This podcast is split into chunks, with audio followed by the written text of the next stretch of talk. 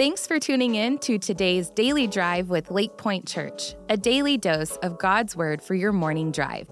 When the Word, not the world, becomes the majority of your week, your life will start to change. For that reason, our prayer is that God will speak to you through today's devotional. For more digital content to feed your faith, visit lakepointe.church/daily drive. And now, let's dive into today's devotional. Hi, this is Pastor Steve, and welcome to the Daily Drive.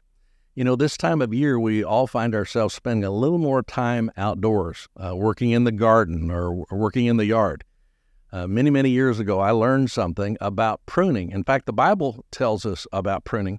In John, the 15th chapter, verse 1, it says, I am the true vine, and my Father is the vine dresser. Every branch in me that does not bear fruit, he takes away, and every branch that bears fruit, he prunes it that it might bear more fruit. You don't prune a tree to kill the tree, you prune the tree so that it might bear more fruit if it's a fruit tree.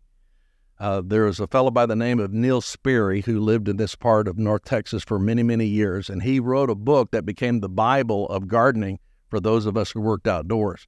And I had the opportunity one day to have lunch with him, and I said, Neil, talk to me about why we prune what what reason would you want to prune, and how could you prune in a way that won't hurt the plant? And he said that day, he said, Steve, there are three reasons that you would prune a plant. Number one is if it's growing in the wrong direction. Uh, we have a magnolia tree just outside of our bedroom window, and every few years that magnolia tree will pull back into the window, and if the wind is blowing, it'll wake us up at night. And Marcia will say, Hey, you need to prune that tree back. And I'll go back and I'll prune that tree. I'll cut it back, not because I'm trying to hurt the tree, but because it's growing in a direction that's causing problems for us. In the same way, God prunes in our life sometimes when we head the wrong direction. He cuts on us, He uh, speaks to us, He does surgery on us so that we won't go the wrong direction. Neil said the second reason you would prune a tree is because it has a disease in it. In fact, he talks about how you need to cut and prune and then you need to clean your tools so that you don't spread that disease to other plants that you might be pruning with that same saw. And in the same way, many times we have the cancer of sin in our life, and God wants to cut that out because He knows that left unchecked, it will do damage not only to that part of our life, but all of our life, and it will affect those people that we love the most. And sometimes He has to do that surgery, and it's it's painful, but it's better than the consequence of leaving that disease in our life. And then Neil said the third reason you would prune a tree, and I thought this was the most interesting reason is he said so that it truly might bear more fruit, especially if you have a vegetable plant and you'll snip off what they call sucker branches.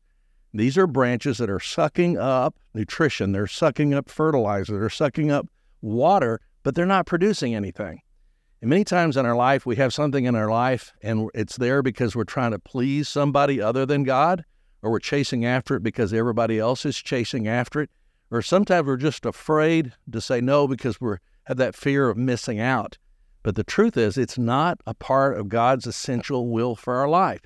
And every time we say yes to something, we're saying no to something else. And many times the things that we're saying no to are the very things that God wants to, us to be involved in. More is not always better. Sometimes less is better. Sometimes less produces more fruit. One of the lessons that I'm learning, especially in this season of my life, is to do less and to walk through rooms slowly. Uh, and I'm finding myself doing less and enjoying it more and producing more for the kingdom of heaven. Sometimes we ask the wrong question. We say, well, what's wrong with it? That's not the question. The question should be, is this God's perfect will for my life? And will this produce a fruit that will bless other people and bless God's kingdom? Thanks for tuning in today. For more biblical teaching and worship, join us for our Church Online live weekend services on Saturdays at 6 p.m. and Sundays at 9:30 and 11 a.m. Central Standard Time. Also, if this podcast was helpful to you, would you be sure to rate, review, and share this podcast to help get the word out?